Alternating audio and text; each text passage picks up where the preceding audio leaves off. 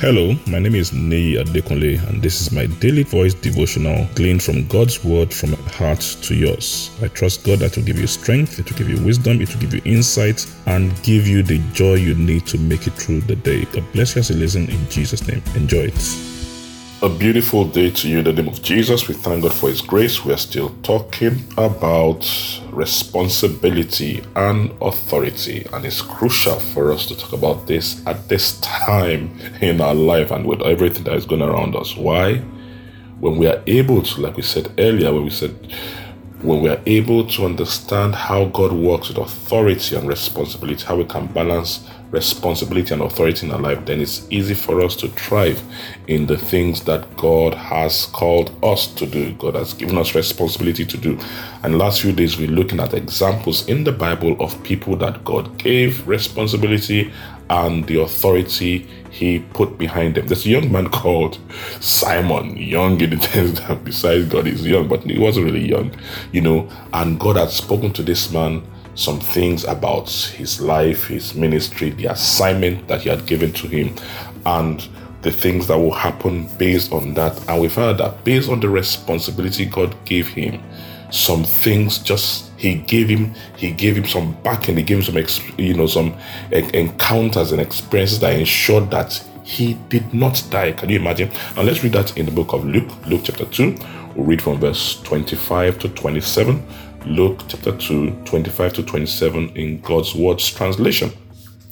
A man named Simon was in Jerusalem. He lived an honorable and devout life. He was waiting for the one that would comfort Israel. The Holy Spirit had said to Simon, and he had told him that he would not die until he had seen the Messiah whom the Lord would send.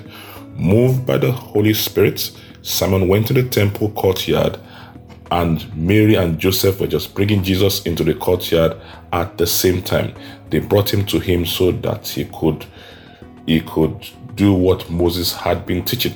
So this man called Simon had been told by God that listen, you will not die until you see the Messiah, the one I'm sending to save Israel and who is come to save the whole world. And his assignment was to see him and place a blessing on his life so that Jesus could continue in his ministry.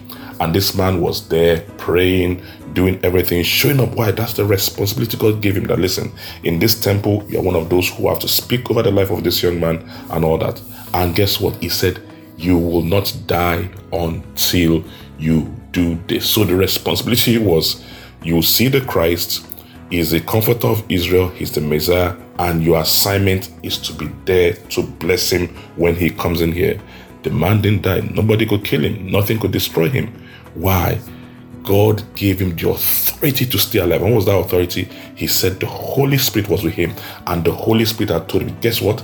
The Holy Spirit even let him know that, listen, go to the temple now. They have brought in Jesus, you know, for the dedication according to the laws of Moses. So you, you can see how powerful these things are.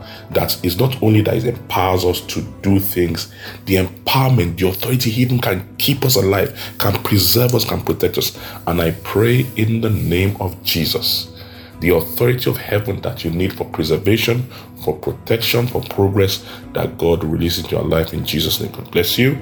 Enjoy the rest of your day.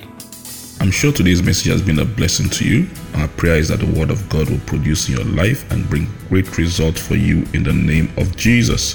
You can reach us on any of our following platforms. Our email address is dvdwithne at dekunle at gmail.com. On Instagram and Twitter, you can reach us at Daily Voice Devotional. Our Facebook page, Pastor Nee Adekunle.